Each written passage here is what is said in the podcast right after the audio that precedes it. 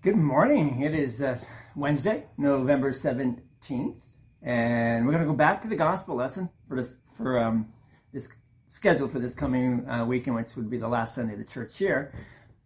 The Gospel of Mark, the 13th chapter, verses 24 to 37, which we started on Monday. We shot over to Isaiah, the Old Testament text, Isaiah 51, yesterday, as we we're combining them all together. So, in the verses before the gospel starts at verse 34. The disciples were walking into Jerusalem and marveling at all the great buildings. One disciple says, Look, teacher, what massive stones, what magnificent buildings. We're like the two, aren't we? We marvel at all kinds of things. What, what a great house, what a beautiful car. Um, it, what a beautiful, awesome phone you have or a computer you have. What a great retirement plan, and on and on we go. So, what does Jesus say about the city of Jerusalem? Probably the same thing that he would say about all the stuff that you and I admire. He simply says, Do you see all these great buildings? Not one stone here will be left upon another. They will all be thrown down. In other words, it won't last. Heaven and earth will pass away. Jesus says, but my words will not pass away. One day, nothing else will matter.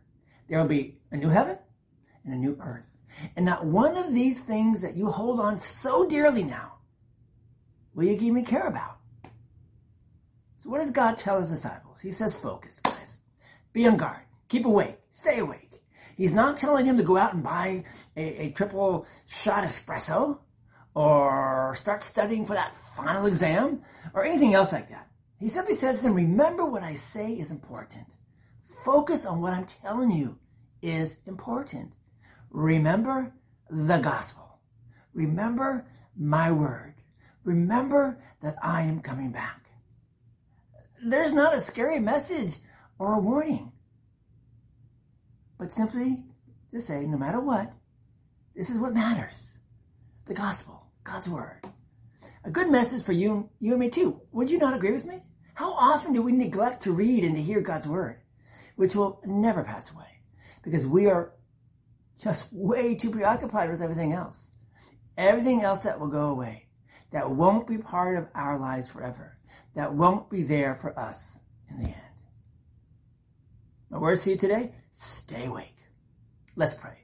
Almighty God, you clearly remind us what is so important your word, and yet I still fall asleep. Help me and help us to stay focused, to be on guard, to stay awake. Amen. Stay awake. That's the blessing of today go and share that message. We'll see you all tomorrow. God bless.